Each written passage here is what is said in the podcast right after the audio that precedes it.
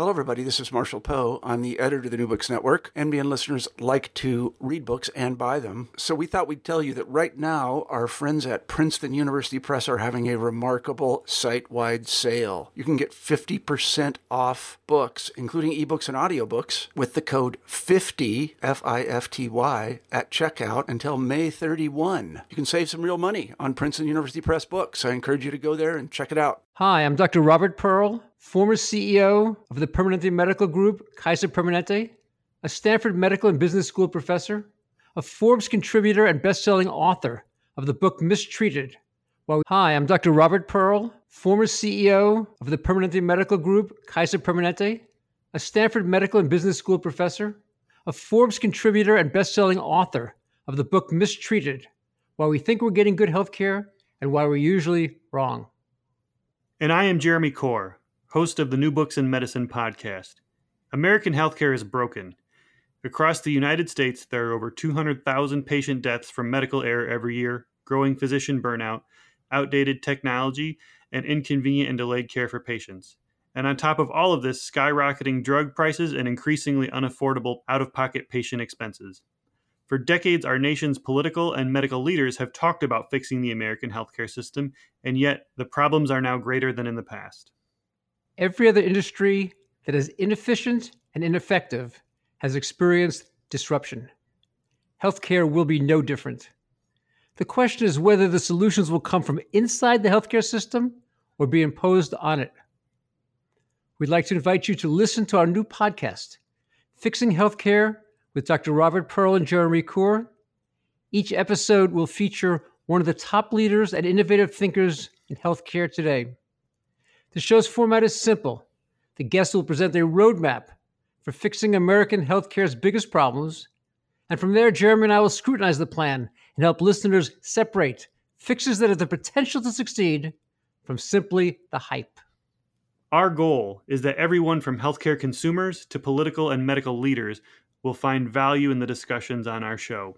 You may not agree with the different solutions offered, but you will never again conclude that nothing can be done. We hope you will join us. Please subscribe via iTunes or your favorite podcast software. For more information, visit our website at www.fixinghealthcarepodcast.com.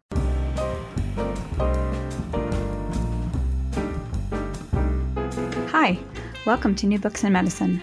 I'm your host, Dana Greenfield, and today I'm speaking with Zoe Wool, professor of anthropology at Rice University. Professor Wool received her PhD in anthropology from the University of Toronto and works at the intersections of medical anthropology, science and technology studies, and critical disability studies. Today we talk about her new book, After War The Weight of Life at Walter Reed, which is an ethnography of rehabilitating everyday life for injured soldiers in the War on Terror. Hope you enjoy. Hello, everybody, and welcome back to New Books in Medicine. I'm Dana Greenfield, the host of the channel, and today we're talking to Zoe Wool about her new book, After War The Weight of Life at Walter Reed. Um, Zoe Wool, welcome to the show. Thank you very much.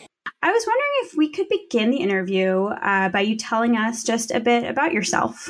Sure. Um, so I am I am an anthropologist, um, although I sort of imagine myself as having many a creature of being a creature of many feet. Uh, I have one foot in um, anthropology, mostly medical anthropology, a foot in disability studies, a foot in queer theory, and a foot in science and technology studies.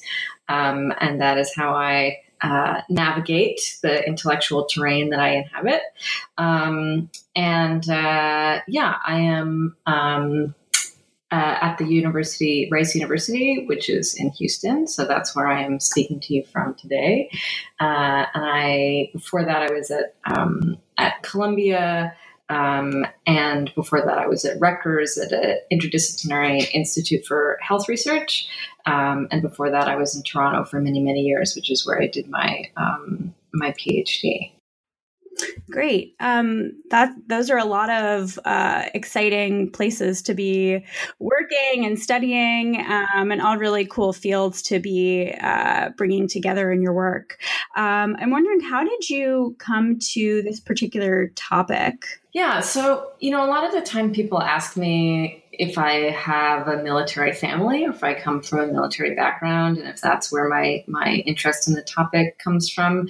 And I used to say no, I, I don't. Um, but as I began to prepare for my fieldwork when I was doing my dissertation, I realized that that wasn't entirely true, or that um, there was something very interesting about the ease with which I felt that I could say I did not come from a military family, because actually my uncle um, was.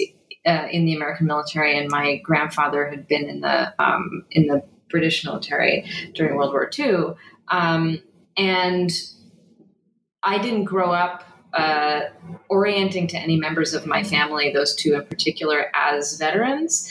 And I didn't hear war stories from them when I saw them, but it struck me as very interesting all of a sudden that I was marking myself as someone who was outside of this sphere of military life when in fact my life and my the existence of my my family and its trajectory was marked by by military service um, and also by wars in other ways because um, on my father's side m- my uh, grandparents uh, fled russia and eastern europe um, as refugees. So i uh, it became very interesting to me to think about the one one version of an answer to one version of the question that you just asked me um, but the the real answer how I got interested in this topic was that I had been um, doing my undergraduate degree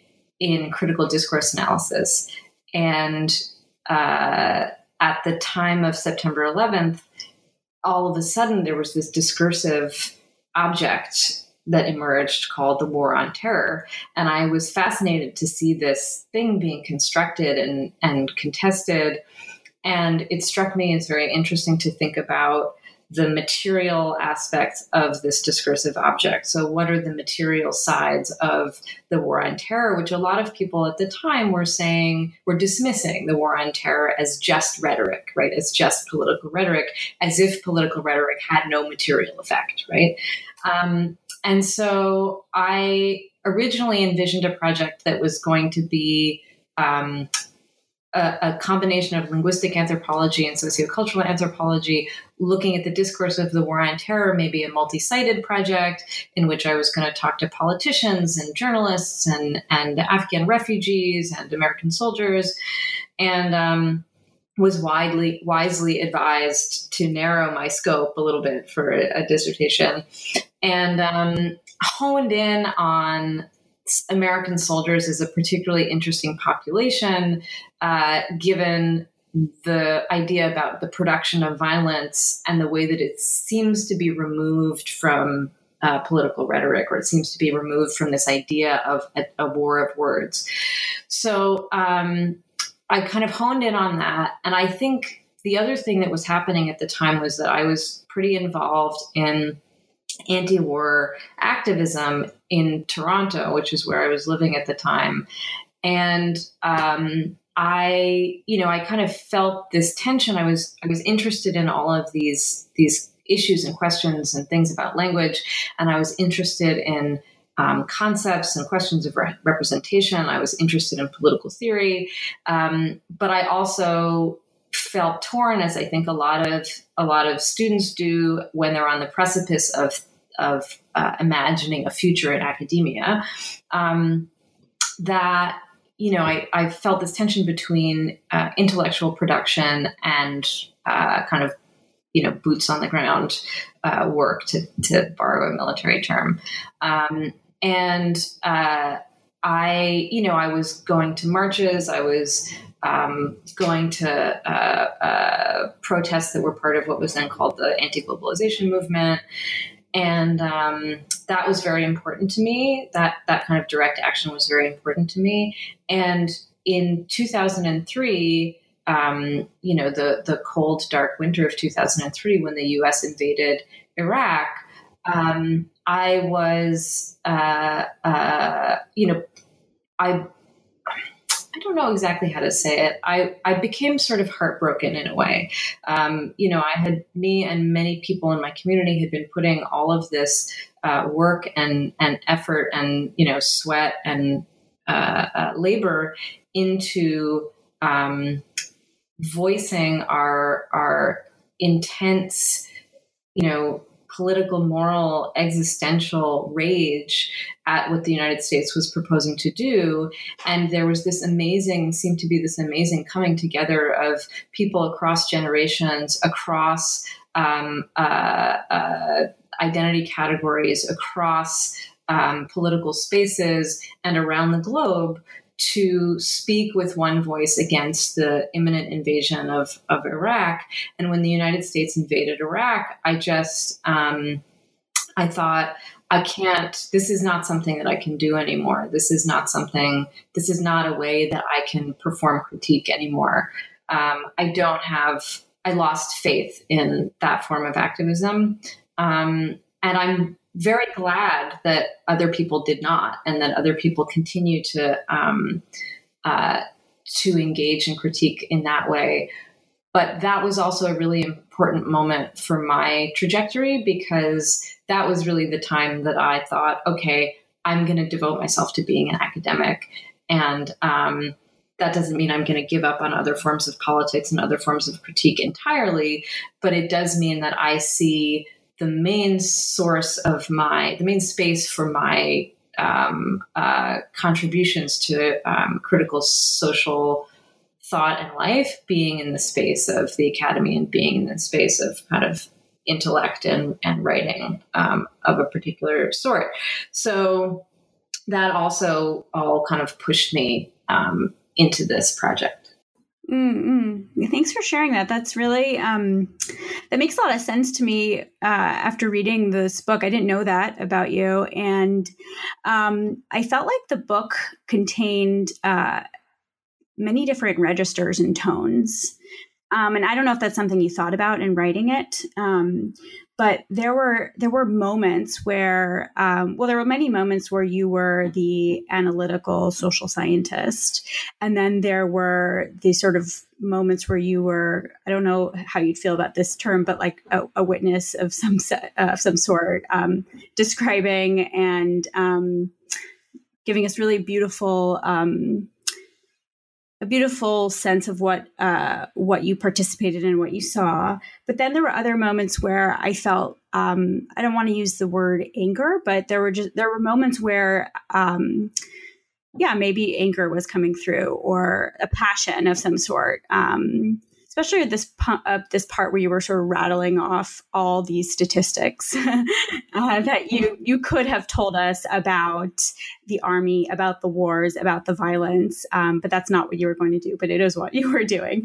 Um, and so I it just occurred to me um, what uh, what it was what it meant for you um, to bring this foundation or background of anti-war activism into this kind of work? How did that show up for you in both the doing of the ethnography and then the writing of the ethnography? Yeah i think um, that's a really interesting question. And for me there is this there's a tension um, you know that i that i think registers in the book and is certainly something that i think about um, in other work that i do uh, which is about the way that anti-war narratives become particularly you know in, in each in each iteration and each generation of, of american warfare and other kinds of warfare anti-war narratives become uh, uh, you know they have their own politics of respectability around them. They have their own forms of righteousness that become very sedimented. And i had lost faith in a lot of those at the same time as i recognized their importance and their significance. Um, and you know this isn't this is a this is a problem of of um, of public politics in general. It's not you know unique to to um, to war and anti-war movements. But um, one of the things that that I felt very strongly about, and I I feel very strongly about um, in terms of ethnography and anthropology, is that.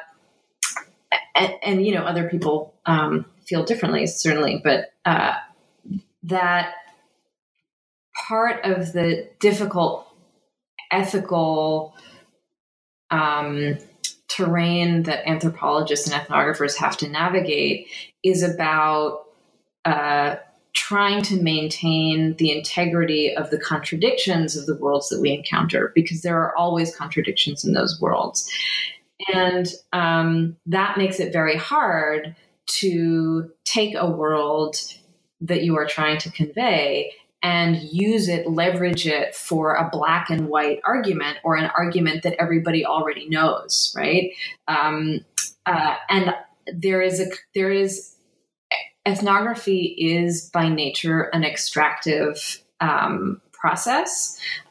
There's no way around that. Um, there are things that we can do to uh, uh, mitigate the potentially ethically problematic nature of that extraction.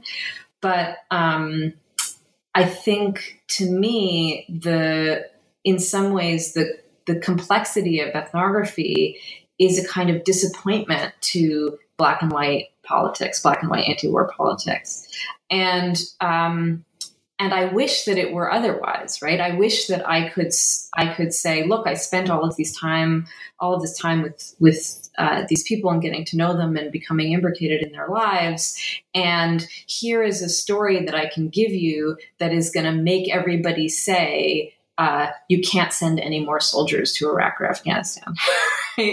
Um, you know, but uh, but that's not how that's not how the situation is. That's not how these lives work or are configured.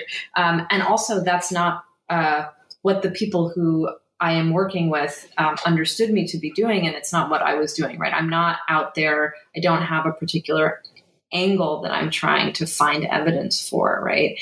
And that I think is also, you know, it speaks to the nature of, of ethnographic and anthropological knowledge production.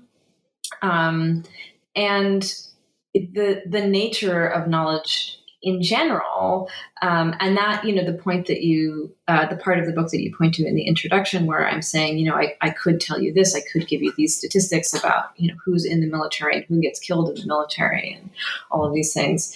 Um, uh, that is about both recognizing the utility of of um, of facts that seem to stand on their own and undermining the certainty that is produced when those facts circulate out of context.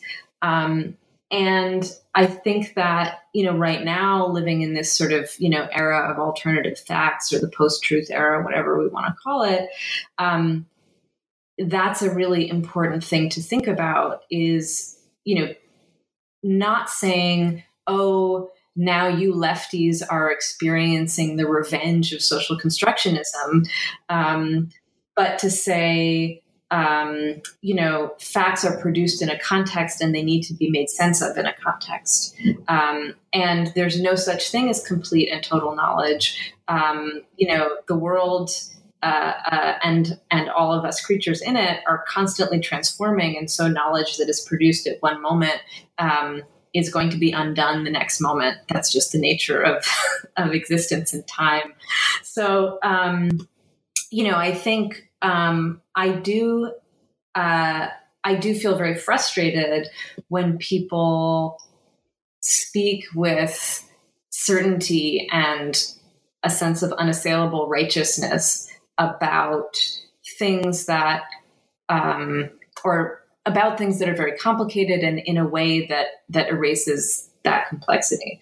Um, and so, you know, at the same time as, again, I'm very happy that there are people who speak that way and that there are people who, you know, produce other forms of knowledge, quantitative forms of knowledge, statistics, because there's a, you know, there's a power um, and effectiveness that that kind of knowledge and those kinds of arguments have.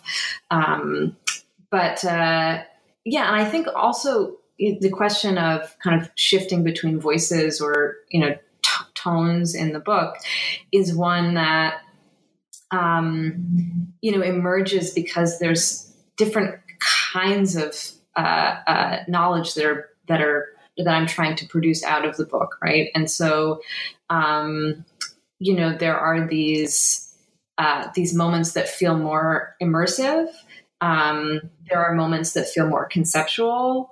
Uh, there are moments that feel more historical and archival. Um, and, you know, hopefully all of those things kind of articulate together to give a picture and a kind of immersive picture that can also hang, be hung on or um, uh, uh, give some flesh to these conceptual categories and ideas that travel outside of the context of Walter Reed. Um, and, you know, sometimes what I'm talking about is something that we talk about in terms of the distinction between theory and ethnography in anthropology. So, what I'm talking about is immersive moments are things that people might talk about as ethnographic moments. And what I'm talking about is this more conceptual stuff is things that people might talk about as theory. Um, but that's a false distinction between ethnography and theory. Um, and so, uh, you know, the the book is every moment of the book is analytic. Some of those moments of analysis are these kind of immersive moments, and some of them are these, you know, they kind of like float up into a, a higher conceptual space that can travel in a different way. Um, so, yeah. Yeah, that makes sense. Thank you. Um, so, getting to the ethnography specifically, or the book, I should say specifically, um, can you just describe for us uh, briefly, you know, where was your field work? Um, where and with whom and when? Sort of the nuts and bolts of of the time period that you're writing about. Sure. Yeah. So um, the fieldwork that I that I write about in the book took place between uh, yeah, September 2007 to, um, I guess, August 2008. And during that period, I was mostly at Walter Reed Army Medical Center, Walter Reed Military Medical Center, um, as it's now, well, actually, now it's called Walter Reed National um, Medical Center. Um, but the Walter Reed Hospital, which is the historic flagship medical facility of the American military. It's not a VA hospital. It's it's a military hospital, and it's been around for a little over a hundred years. Um, and I was working. I was based primarily at the Fisher House, which is uh, the Fisher Foundation. Fisher House Foundation is a nonprofit organization that builds what they call comfort homes, or home away from home, homes away from home, at military and VA hospitals around the country and around the world. And these are places that were originally envisioned for family members of aging veterans to be able to stay in, in comfortable and communal settings while their veteran loved ones were going through treatment for cancer or you know having orthopedic surgery or you know any of the kind of afflictions that older veterans might experience um, and then after 9-11 uh, it became immediately clear that there were going to be a, younger soldiers who were going to be treated at military hospitals with combat injuries. And so the Fisher houses, a number of the Fisher houses, particularly the Fisher houses at, um, at Walter Reed and in a couple of other places, Brooks Army Medical Center in San Antonio and um, uh, and and a number of others, they kind of transformed into places for family members to stay during these long periods of rehabilitation, but also as a form of out, outpatient housing. Um, so I was I was at Walter Reed, but I was with I was based within this kind of funny little microcosm within Walter Reed that was the Fisher House, and the folks who I was spending my time with were people, uh, soldiers, still active duty soldiers who had been very very seriously hurt in um, in Iraq. The the period that I was there was a period, um, kind of the end of the period of the most intense fighting of the the war in Iraq, um, and it was a period of a kind of sort of lull um, in the war in Afghanistan, the intensity of the war in Afghanistan, and it was a moment. It ended. My fieldwork ended at the moment.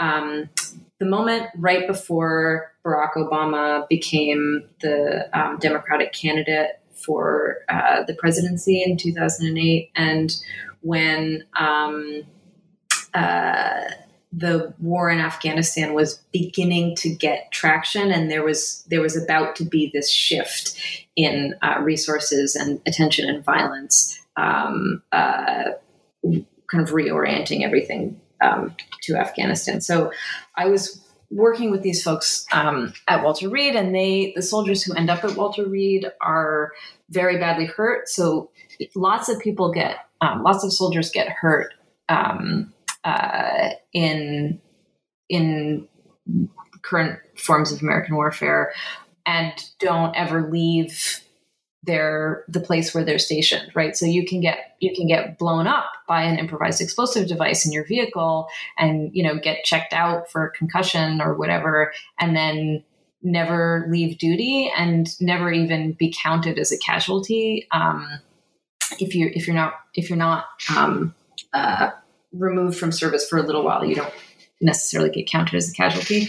So uh, you don't end up at Walter Reed unless you're quite seriously injured. You have to be, you know, you're medically evacuated.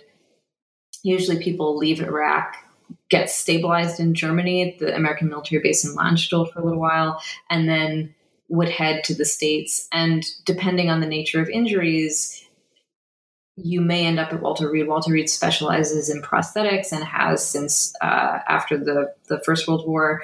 So um, if your if your most serious injury um, is one that might include amputation or has already included amputation, you'll probably end up at Walter Reed.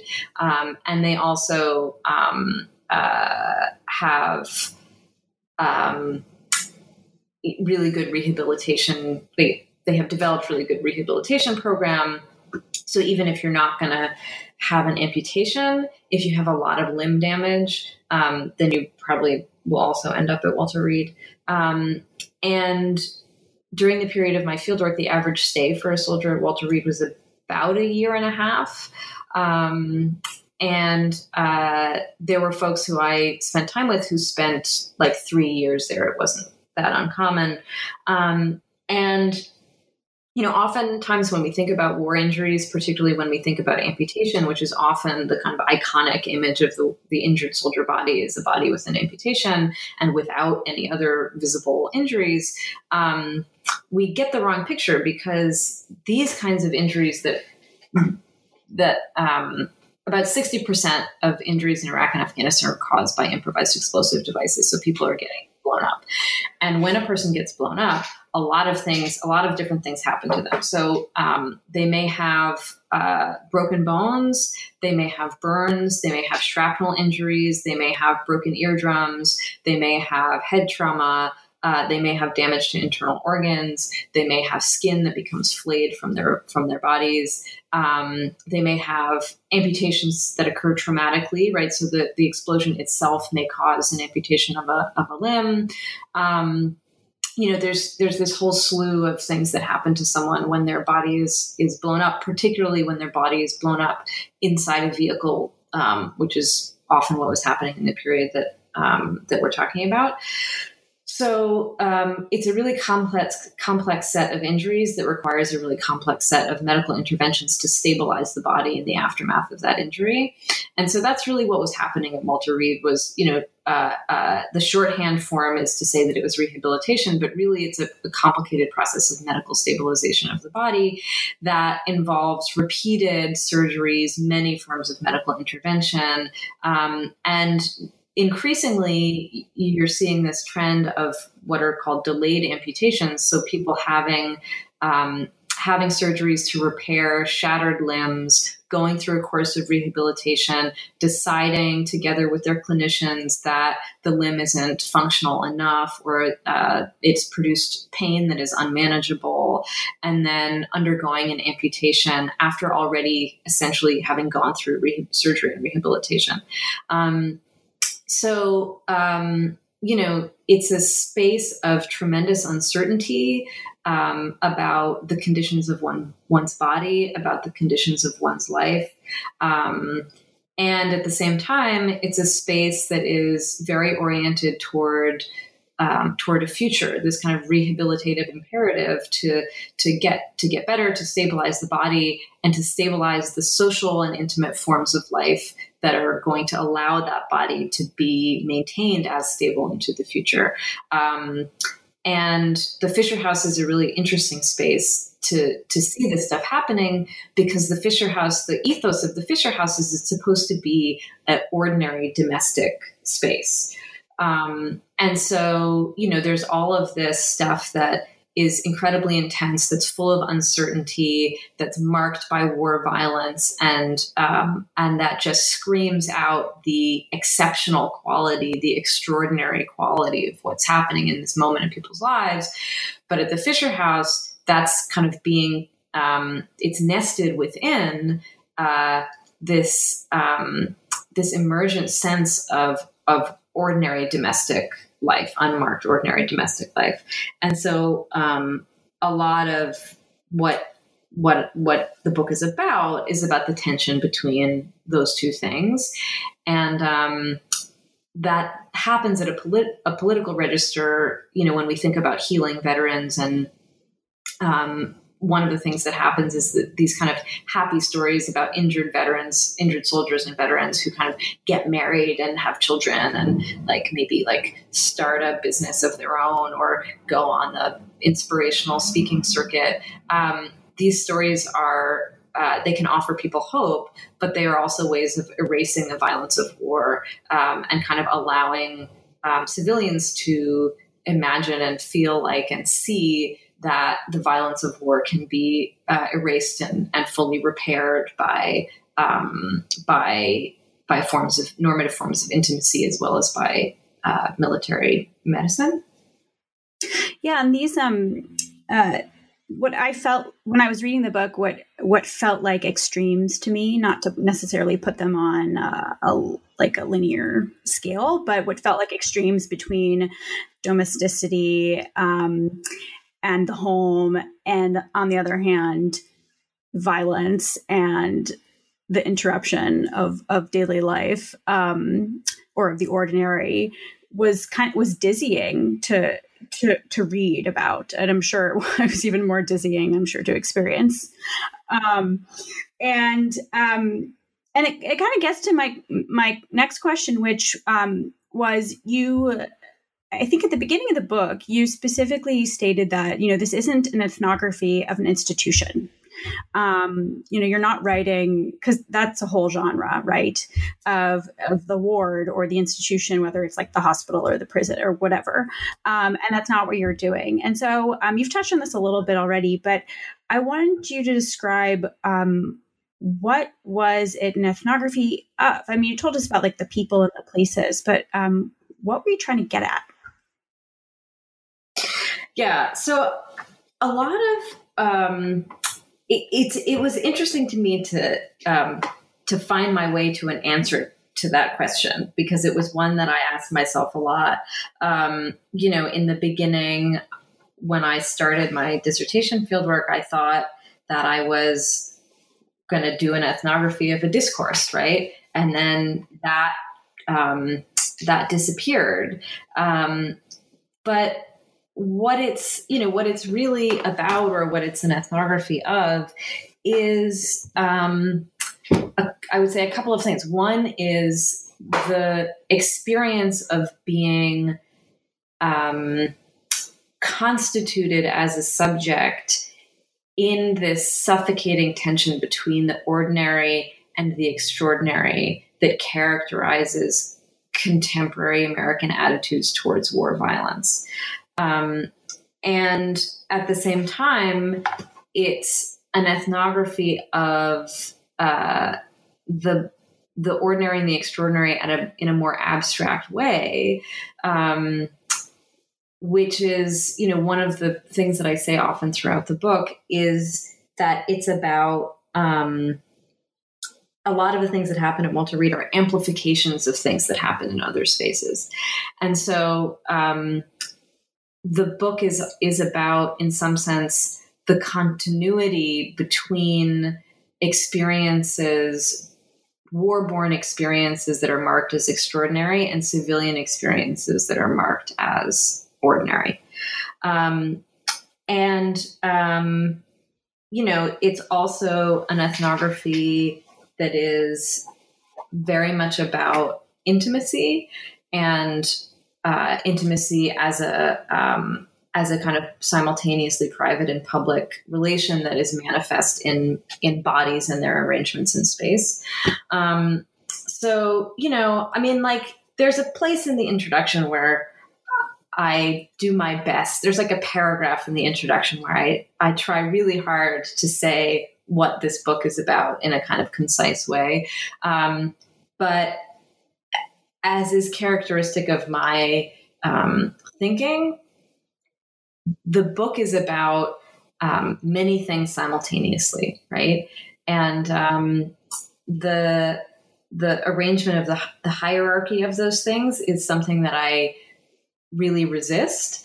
Um, so to say it's an ethnography of injured soldiers and uh, focuses on, um, you know, masculinity, uh, uh, uh you know, rhetoric of sacrifice and gratitude you know these these things that are that are you know that there are chapters about in the book.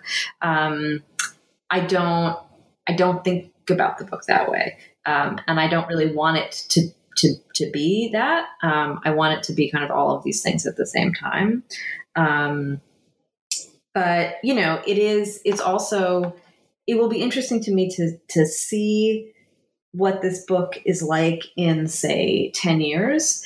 Um, because I think that, uh, you know, as American military policy changes, as American military action moves, um, becomes kind of re-territorialized in, in different places, the geography of American military intervention um, uh, kind of morphs as all of that stuff happens, I think that this book might also be an ethnography of a very specific moment in um, uh, in American military history, actually.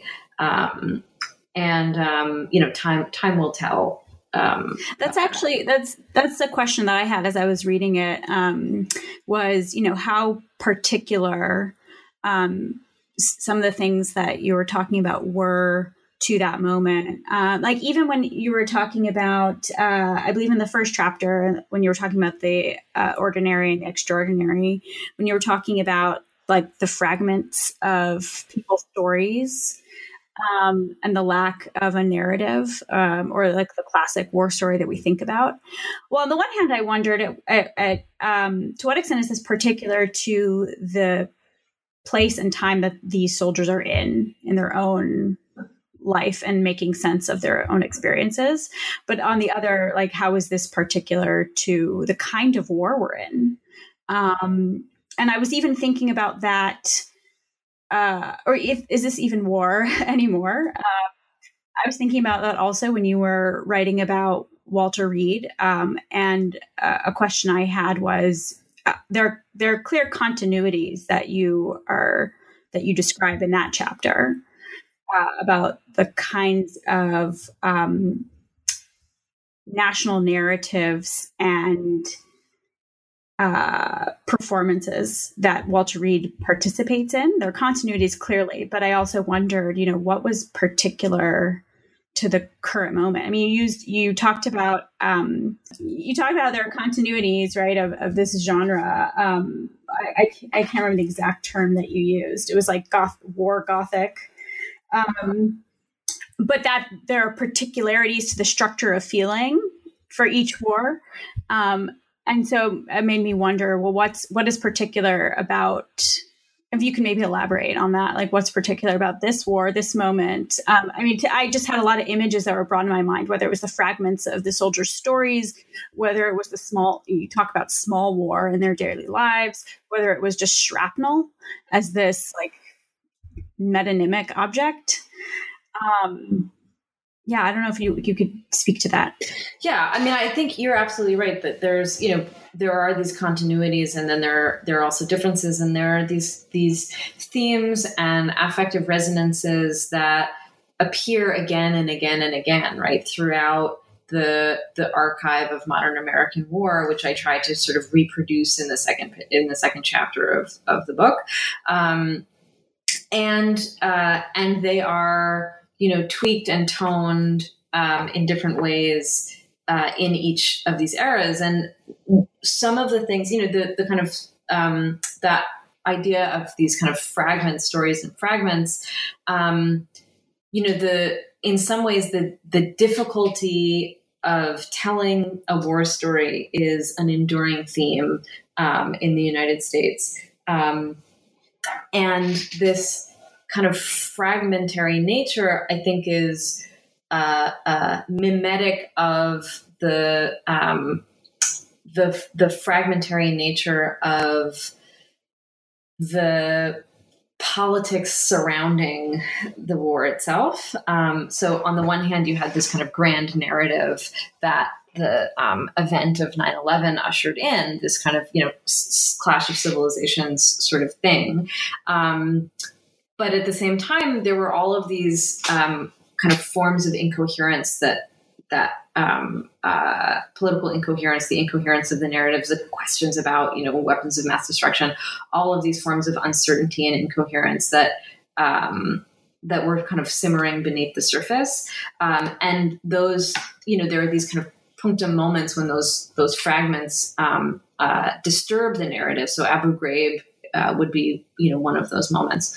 Um, and um, in some sense, this is very different than, say, the Vietnam era, where you had uh, where the the narrative of the kind of domino effect of you know communism that this was you know that that that this war the war in the American war in Vietnam was um, uh, you know this kind of essential um, uh, backstop against the communist takeover of, of the globe that that was not uh, that was not a very effective narrative even at the time, right?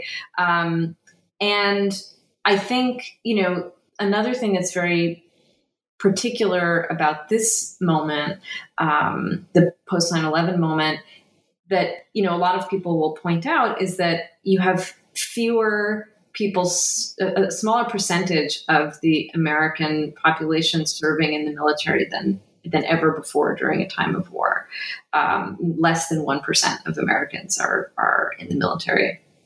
And um, you have this, in, this kind of contradiction during the Bush years where there was this intense emphasis on kind of uh, fear mongering and uh, militaristic um, pride, the, a combination of those two things that really pushed war to the foreground of um, political rhetoric and and um, moral politics in the United States, and gave the soldier uh, and the soldier's body the supreme place. Um, which it hadn't had for a very long time, and that I think it, it had in this post 9 11 moment in a way that was slightly different than um, than it had ever had before. But uh, at the same time, you have uh, this imperative to you know to go out and shop to um, allow life to be undisturbed and that that uh, was transformed into uh, uh the civilian duty during these wars right so you know if we think about world war ii um, or world war one the era of selective service when um, you had a form of total war that mobilized the total population. Um, now you have this kind of strange situation where um, your obligation to the nation in a time of war and to soldiers in a time of war is basically to pretend like war doesn't exist unless you see a soldier at the airport and then you have to shake his hand. Um, so, you know, it's very um, uh, the the contradictions are so much on the surface right now.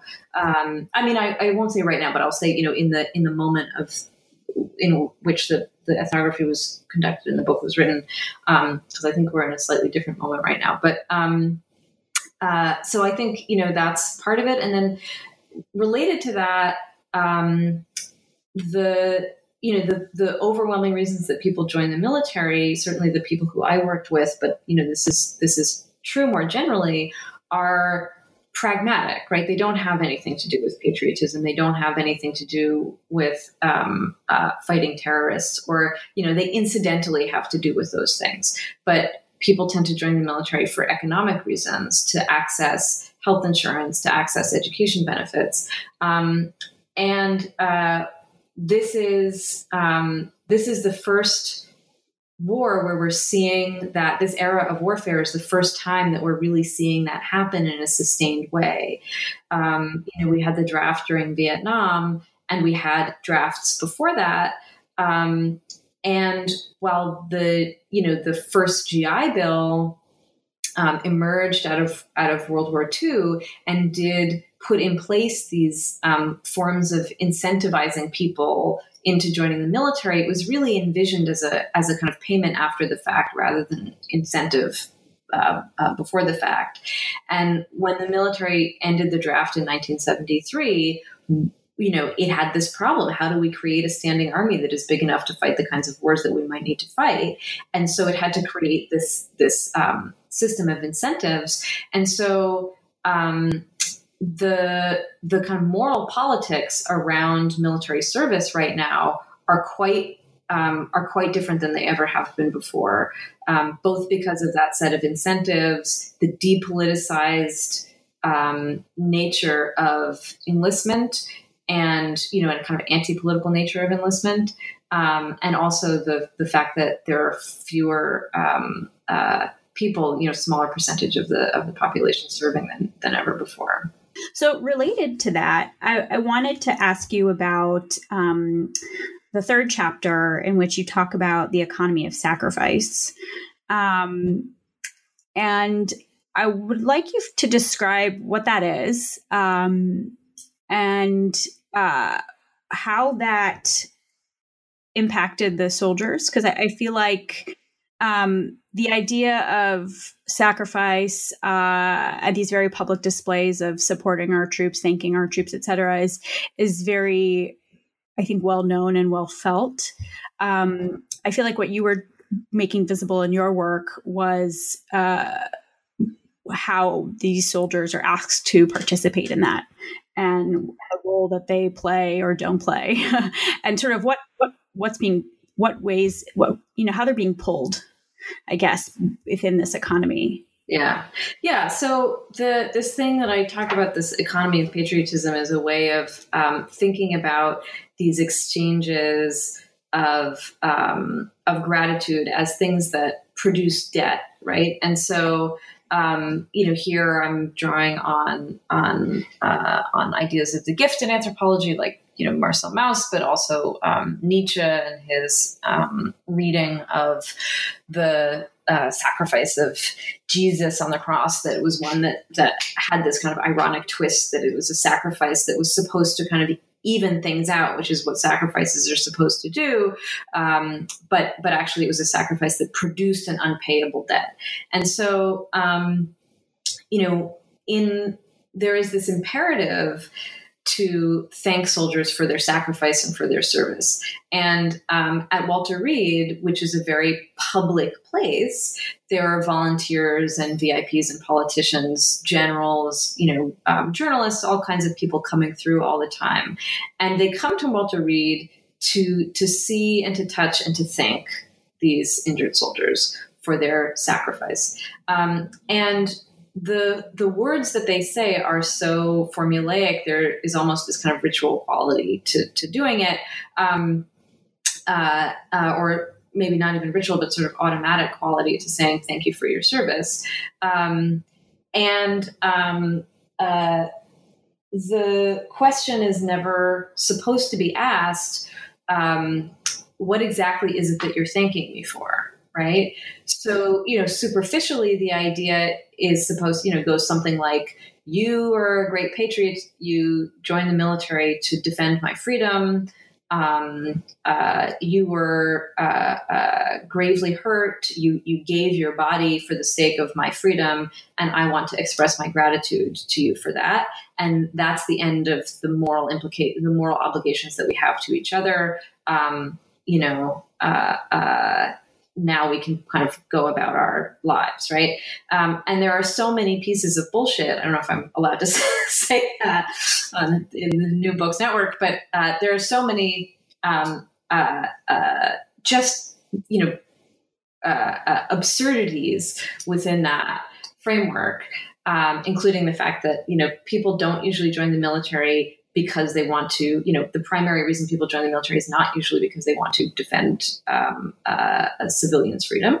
Um, and uh, the the the thank you is simultaneously it, it it performs itself as if it's a, a recognition but actually what it is is an erasure right so it says thank you for your service and thank you for your sacrifice but it erases the many forms of violence that um, uh, produce the conditions within which these two people are encountering each other. Both the violence that that soldiers, injured soldiers, have experienced, and the violence that they have produced, um, and you know, produced in the course of their their job, their their duty as as soldiers.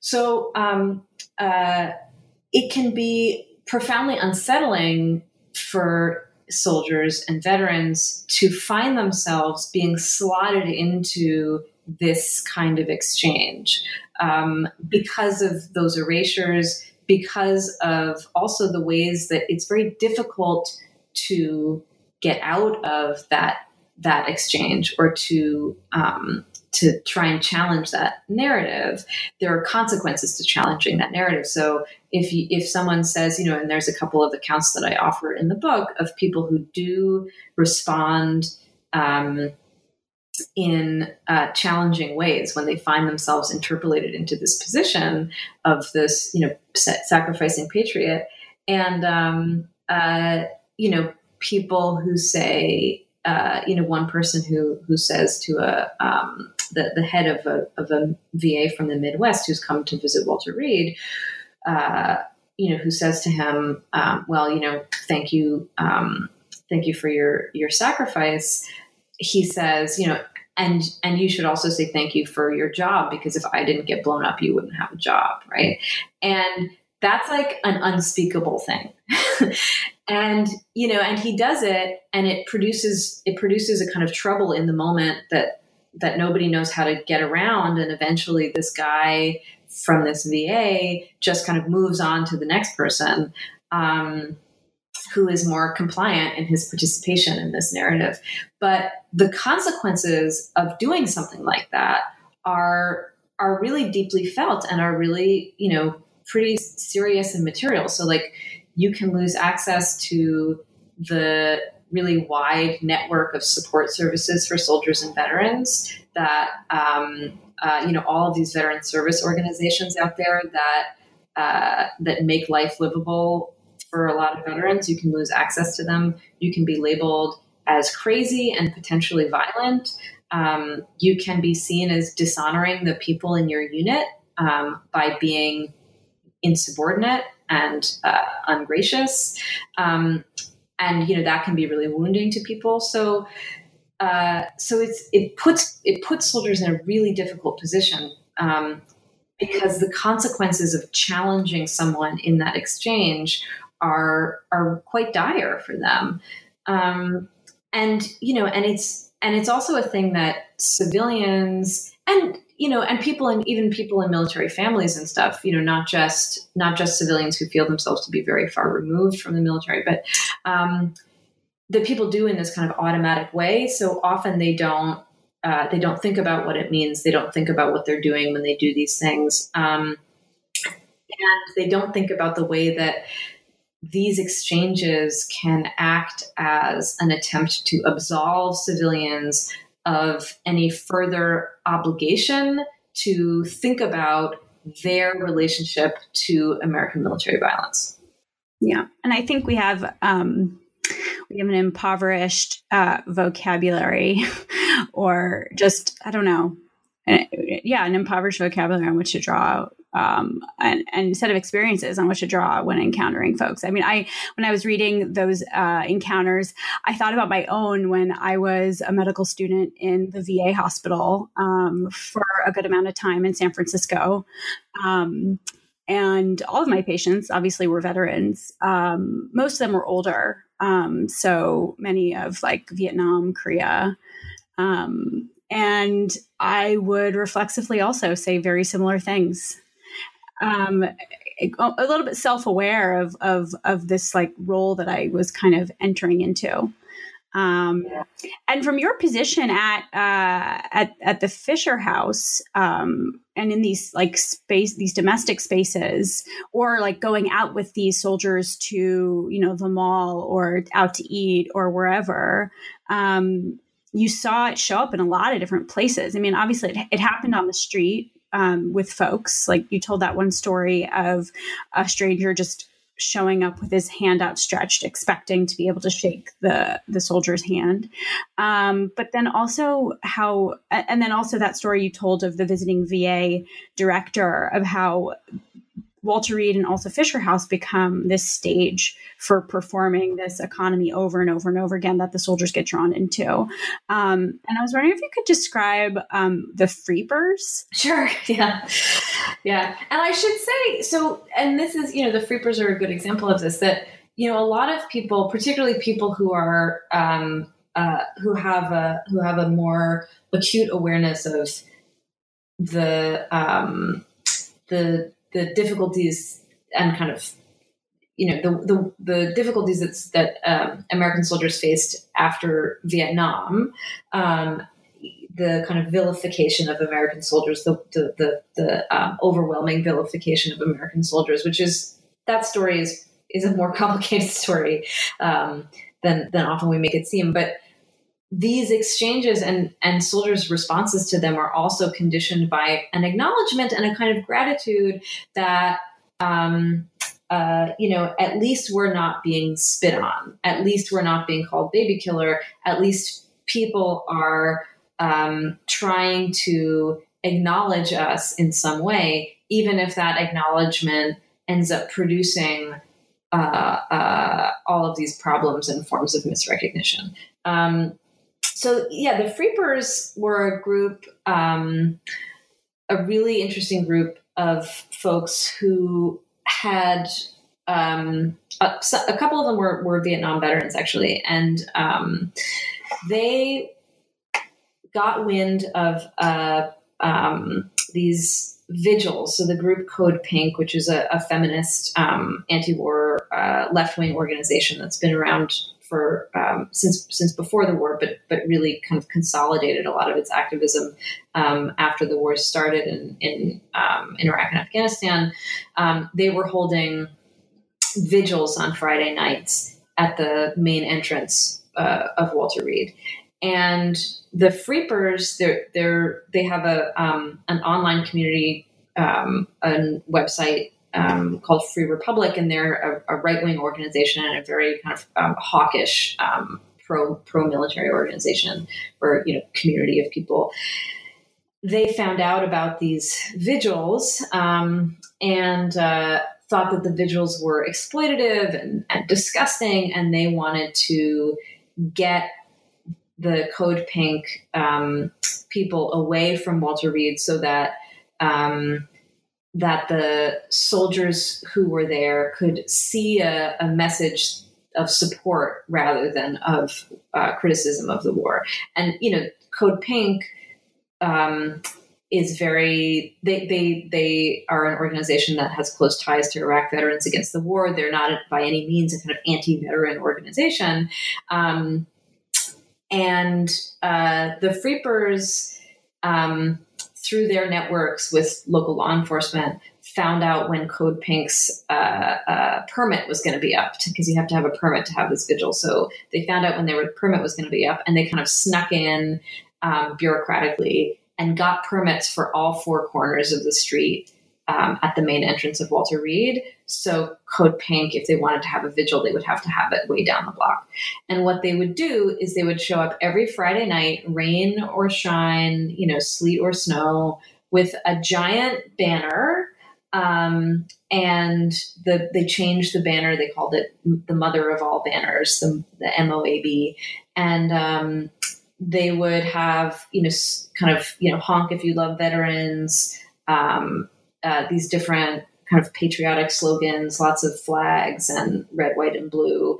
And they would wait for this big bus that would come back every Friday night. Um, there was a another person who had organized these uh, steak dinners every Friday night. So a bus would come to Walter Reed, pick up a bunch of soldiers and their family members, take them out for a fancy dinner, and then bring them back. And the Freepers would camp out at the entrance and be there when the bus came back to wave their banners and to um, uh, to you know show their sign of support um, uh, for these veterans or for these soldiers. Um, and you know, I I I, um, I talked to the Freepers a little bit, and then I also had the experience of being on that bus with um, with soldiers coming back from these dinners, and could hear the way that the Freepers were kind of narrated, right? And um, you know, on the one hand, it is it is kind of exciting to come back and to see these people who were referred to by the um, the one of the organizers of the steak dinners as the good guys, right? Um, here are the good guys supporting you and waving at you, and you can wave back at them. Um, and there would be these kinds of exchanges at a distance between um, the soldiers and the and the freepers. Um, and the freepers really uh, you know, as I said, some of them were them were, were, themselves veterans, Vietnam era veterans, and the the um, you know parents of veterans or spouses of veterans, um, and they really thought about what they were doing as kind of protecting uh, the soldiers inside Walter Reed from the uh, the kind of negative vibe, the kind of like overly somber and negative vibe of the Code Pink Vigil. Um, and there was also this kind of ironic element because one of the, the main organizers, the, the kind of head freepers who I talked to, he talked about wanting to create a space in which the veterans didn't have to do anything but heal. Um, and of course, the irony is that actually what you're doing is in trying to protect them from this thing that you think is harmful, you're actually producing this other um, set of discomforts and obligations. Um, and, you know, and in the couple of conversations that I had with the key freepers, well, when they're out there and they're waving their flags and in the stuff that they write on their website, they think about what they're doing in these very self righteous and black and white terms um, of course, talking to them, there are there are a lot more subtleties and nuances that come out, including a certain awareness of the, the tensions that that they're producing. Yeah, I thought that um, exchange you had uh, was pretty striking and um, similar to a lot of the contradictions that you describe throughout the rest of the book. Um, and I was wondering um, if you could tell us about uh, how in the last chapter um, you describe how kinship and intimacy and the domestic space that the Fisher House um, was trying to produce uh, participated in the soldiers' sort of making of ordinary lives or desire for ordinary lives um, in in their time at Walter Reed. Yeah. So yeah, in the last chapter, um, you know, the last chapter is about it's i mean it's called intimate attachments and the securing of life. And um, it's a chapter that is about laminating these questions about the physical possibility and biological possibility of continuing to live after these kinds of intense injuries together with ideas about social and intimate life and the kinds of life or the forms of life that are understood to be worth living after after war. Um, uh, and so, one of the things that um, you know that was very uh, apparent at Walter Reed, both in the space of the Fisher House, but also in, in other contexts and kind of built into the programs of rehabilitation that they have there, are these ideas that, you know, most people are not going to be able to stay in the military because of their injuries, although many, many people would prefer to. Many, many injured soldiers would prefer to stay in the military. Um, and so the question is okay, what is your life going to look like after this? And um, there's this intense imperative to produce uh, uh, happy heterosexual couples that live together in houses of their own. Um, and that really is the apotheosis of rehabilitation in, in this era. Um, and that social form has always been uh, a specter or sometimes a goal uh, a, a, kind of figure in post-war rehabilitation in other eras. But in this era, um, it really takes precedence over other things, like, for example, being employable, which um, certainly in the in the World War One moment was understood as um, maybe the, the, the primary imperative.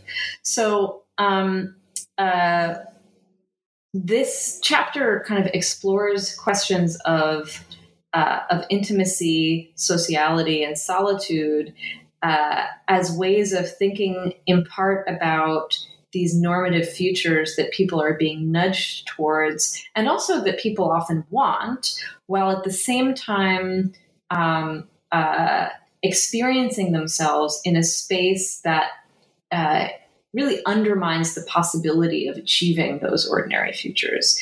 And so it's a structure of fantasy and a structure of desire that is quite cruel. Um, um, and you know, and cruel in the the sense that Lauren Berlant has talked about, where you know the um, the the object of your desire is an obstacle to your flourishing.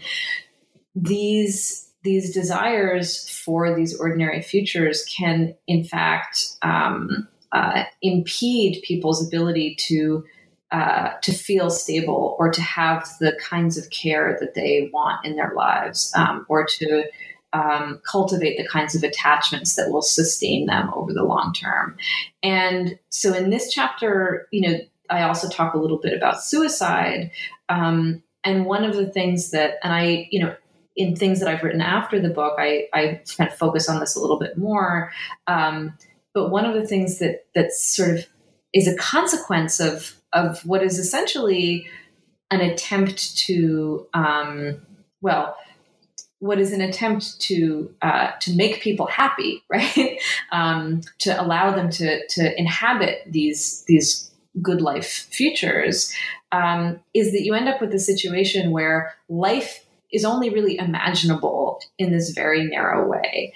Um, so without the trappings of domesticity and conjugal couplehood, it's very difficult for people to imagine continuing to live. And suicide then starts to become the thing that is opposed to conjugal couplehood. Um, and so you get this weaving together of biological forms of life and social forms of life, and this incredibly tyrannical uh, example of heteronormativity. Um, and you know, this is a the military space and the veteran space are incredibly heteronormative spaces, right? They're spaces that are really heavily structured and incentivized um, by uh, heteronormative imperatives, and they're also spaces uh, where the experiences that people have that put them into those spaces military experiences combat experiences experiences of injury and disability um, undermine the possibility of of approaching um, or inhabiting in some kind of seamless way those heteronormative ideals um, and those those those tensions are things that I am continuing to think about as I do new work with um, with veterans over the long term. Yeah, and I was wondering if you could um, flesh out one an example or two from that chapter. Uh, I don't know if uh, Jake and Danielle um, would be a good example of what you were talking about. That kind of uh, cruel optimism that they were that he was set up for. Um, I mean, Jake is, um, you know, he is someone who I, I, you know, I spent a lot of time with, and um, uh, he's kind of one of the people who whose lives I was the most involved with, and um, he uh, he was in this relationship. He he became he got married to his girlfriend um, after his injury. They had never lived together before, so their first experience of living together was, you know, crammed into this room at the Fisher House, um, and um, she was uh, she was pregnant. Um, she had also been sick herself, and he was incredibly concerned and and focused more than um, more. I think maybe even than any anyone else who I got to know at Walter Reed on doing the right thing. Um, and doing the right thing often to him meant um, uh, was a, was a very gendered category, right? And um, so they they fought um, they fought a lot. Um, and Jake was committed to to maintaining that relationship and um, uh, making sure that they stayed together. And um, uh, it was very difficult for him to do that, in part because uh, when she became sick, when she was pregnant, she was put on bed rest um, back home, and home was, you know, about a six hour drive away. And so he would do these things that were sort of against the rules, driving to go and spend the night with her, um, you know, almost falling asleep in his car um, while he was driving on the highway, um, you know, potentially missing appointments, doing this kind of very complicated calculus about, um, you know, what where he would sleep and when he would sleep and if he would sleep and um, in order to maintain this relationship. And um, uh, and then when she was uh, visiting him one night and then the, the other thing i should say about jake is that he had this very very close relationship with manny who was another um, soldier who was at the fisher house. And they were you know they were almost inseparable. They they did um, they they did everything together. They spent time together. They worked on cars together, um, and um, they had this kind of idea of maybe one day uh, opening up a garage together. And uh, Jake even went and scoped out a possible location for their garage when he was on leave once. Um, and so he had this kind of alternate future that he was imagining in a in a not very invested way, I guess um, that was this future of him and Manny, right? Um, and then he, all of you know he put all of this intense energy into maintaining this relationship um, uh, with Danielle, and uh, then one night when she was um, back at Walter Reed with him, uh, they were having a fight, and she she hit him. She hit him in the face, and um, he decided that that was the last straw, and he uh, he kicked her out, and he told his mother, who was also around, um, to uh, get a divorce divorce lawyer, and he said that that was kind of the last straw. Um, and he moved into the the barracks. And he moved out of the Fisher House and into the barracks, which is where sing- single soldiers uh, could stay because you couldn't um, stay in the Fisher House if you didn't have a family member with you. And um, he he seemed to be kind of unburdened and relaxed. He said to me that he felt much more like himself um, without her around. But um, at the same time, he had been contacted by a veteran service organization who was contemplating um, uh, putting him forward as a candidate for a, for a house. So there was a number of different veteran service organizations that build uh, uh, adapted houses for injured veterans and he was he was looking at the possibility of getting one of these houses and in this sort of subtle way um, he was told you know you have an there's an opportunity for you and your wife to go on cnn and to talk about your experiences and to basically like be this poster couple for the the happy um, post injury um, uh, family and um, we'd really like for you to do that. So he did it. He and Danielle went on CNN and um, they they talked about you know, they smiled for the cameras and they talked about their uh, good experiences and their happy relationship um, and he it you know he couldn't imagine that he would get a house uh, which was something that he really needed if he didn't do it within this uh, form right you know if you didn't do it as part of this happy couple. Um, even though there was a single soldier who we knew who who had a house that was being built for him. So um, the it's very difficult to kind of to escape um, this this fantasy, and it's very difficult to escape these imperatives. Um, and again, there are these kind of material consequences behind these things.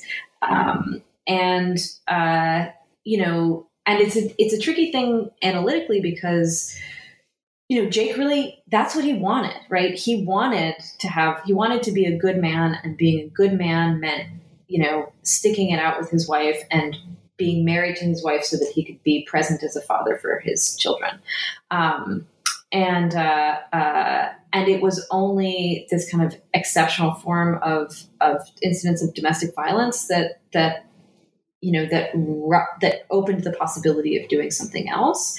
Um, and um, uh, and even after that possibility was opened he was he was trapped in that imaginary right? Um, and uh, you know he said to me um, uh, you know another thing that he said to me that i write about in the book is that we were we were talking about um, his the the difficulty that, that he was having with his um, uh, with his rehabilitation. We were talking about his pain. We were talking about him kind of facing an, an amputation and all of the surgeries that come with a, a, a delayed amputation. Um, and we were talking. We had you know, talked about violence and and um, uh, violence involving civilians that he had been involved in in Iraq. Um, and uh, he, he said to me that the the only thing that he regretted was um, uh, getting married. um, and so, you know, it's just a very the the the um, the solidity, the apparent solidity and reliability of this social form of of conjugal couplehood um, is, you know, it seems so it's in it has a very strange relationship to um, to to the violence of war. I mean, and it has a very strong gravitational pull. Clearly, um, I also thought it was interesting uh, that it, it, wasn't just. Um, being single that was juxtaposed to being coupled it was also you gave an example of the um, uh, of the soldier who felt infantilized by his parents who wanted to and seemed very capable of taking care of him. Uh, but but very zealously pursued a very heteronormative ideal of of uh, not necessarily being in a couple like a monogamous couple but um, was sort of running away from uh, the parents to pursue his masculine sexuality. Um, so that was interesting as well. Well, we've taken up a lot of your time already today. Um, uh, and you already alluded to this before, but I was wondering if you could tell us a little bit more about what you are working on next, and um, if you are following up with any of these uh, these people that you um, followed in the book. Now that it's almost ten years later. Yeah. um, yeah. To answer that second question first, I have had a really hard time keeping in touch with people um, uh, who were in the book, and and uh, at this point, I'm not actually in touch with any of them, although I do know the whereabouts of some of them.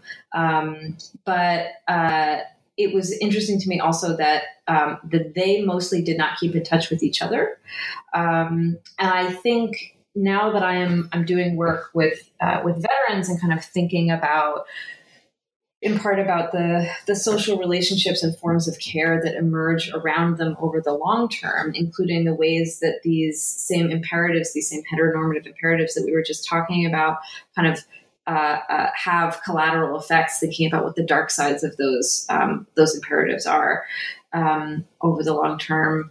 Um, it's not that surprising to me to see to to imagine the way that this kind of time at Walter Reed might um, people might want to kind of swallow that uh, within a different narrative about um, uh, about recovery or about transformation. Um, uh, that that moment, um, that moment of profound uncertainty and precariousness, um, a moment when like everything has fallen apart and everyone is doing all that they can to just barely hold everything together. That that's not necessarily a moment that people want to um, want to celebrate or want to um, re-inhabit.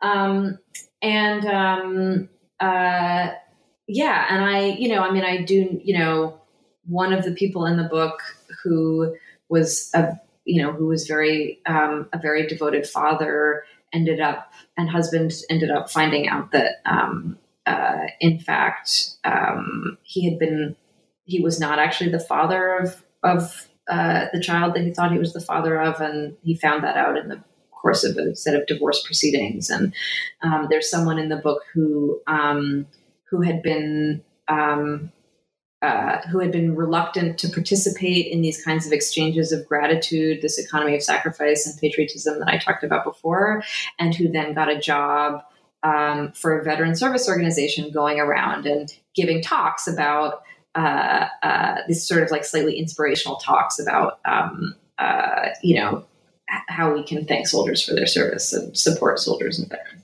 Um, so a lot of you know a lot of interesting things happened, and I do know that some of them some of them did um, uh, connect with each other later through through cars. Um, a lot of them were very into working on cars. Um, and so some of them connected with each other because they were involved in building adaptive cars. Um, um, and some of them went on to um, uh, become more involved in music. And, you know, so they went, they went their separate ways. Um, they went their separate ways. And so, yeah, in terms of what I'm doing, so um, so the, the, the veteran project that I'm working on is is based primarily here in in Houston, the Houston area, um, and it's looking at uh, the the socialities of care that emerge around veterans, uh, injured veterans over the long term, and trying to think about uh, uh both the way that kinship um, particularly heteronormative forms of kinship, are transformed into uh, these mechanisms for providing care and what happens in those contexts, but also thinking about the non kin relationships um, through which care is provided for, for veterans. And post 9 11 veterans have a really high percentage of like friends and neighbors who who provide them with daily support. It's about almost 25% of um, of uh, of the people who provide help for post 9-11 veterans are not related to them. And um, that's a really high percentage compared to earlier generations of veterans and also compared to civilians. So thinking a little bit about those um, those kinds of relationships which we don't really know anything about um, and then i'm also this project also involves putting these socialities of care in veteran worlds in conversation with practices that emerge in non veteran disability communities, um, where there are long traditions of improvising uh, social relationships and building these sort of improvisational care networks um, that allow people to receive the kind of support that they want and to participate in the kind of community that they want to participate in in a sustainable way over the long term. Um, and uh, you know, an, an aim of, of of doing that is to create some traffic between the worlds of injured and disabled veterans and the worlds uh, of, of uh, disability community because those worlds don't um, connect. And um, so, yeah, the project aims to kind of produce some traffic there. Um, and I have, you know, many other projects, too many really, and un- unadvisably uh, a full roster of research projects. But um, I'm also working on a project with uh, Ken MacLeish, who is the author of a, another wonderful book about soldiers um, called Making War at Fort Hood. Uh, we're working together on a project about um, burn pits and burn pit related, um, burn pit exposure related health um, consequences among veterans, um, and also you know the kind of toxicity and materiality of war more generally. Um, and then I also have a project about disability and technology um, that I'm working on together with a mechanical engineer and a, a, a human factors research design psychologist at Rice, um, which is really interesting and a lot of fun. And then I also have a historical kind of history of science project that's about um, the cortical homunculus. So uh, those are those are the things that I'm working on these days. wow, that sounds so exciting. Um, I would be interested in probably all of those. um, well, congratulations. Well, stay tuned. yeah. Thank you, Zoe. Uh, congratulations on the book. Um, and I'm so excited to hear about your future work. And I want to thank you again for being on the show. I really enjoyed it. Thank you. You're so welcome. Thanks for uh, thanks for the conversation. It was great. I really enjoyed my conversation with Zoe Wool. I really admire how her work is so careful and attentive to the deep textures of lived experience, like any great ethnography. Um, and of course, as you can imagine and you heard, her ethnography is so rich. Uh, there's a lot that we did not get to. In particular, I would have loved to talk more about her critique of post traumatic stress disorder, what she calls, quote, an analytic of movement. I want to read just a bit of what she's getting at um, in chapter four of her book. She writes, I offer a different and more encompassing way of thinking about post combat transformations, homecoming trouble, and the state of being post traumatic. It is one that does not begin with pathology or diagnosis but rather the experience of being disoriented and the vertiginous and not always successful process of becoming reoriented that is occasioned by transformations residing in a sensate, moving soldier acting in a here and now that is itself transformed by the violence of a there and then. I urge anyone who's interested in the current moment, uh, this perpetual war on terror, um, contemporary studies of trauma, war, and rehabilitation to read on. Well, thanks for listening and catch you later on New Books in Medicine. If you have any comments or feedbacks, I can be reached on Twitter at, at Dana G. Field or at New Books Med. Thanks again and take care.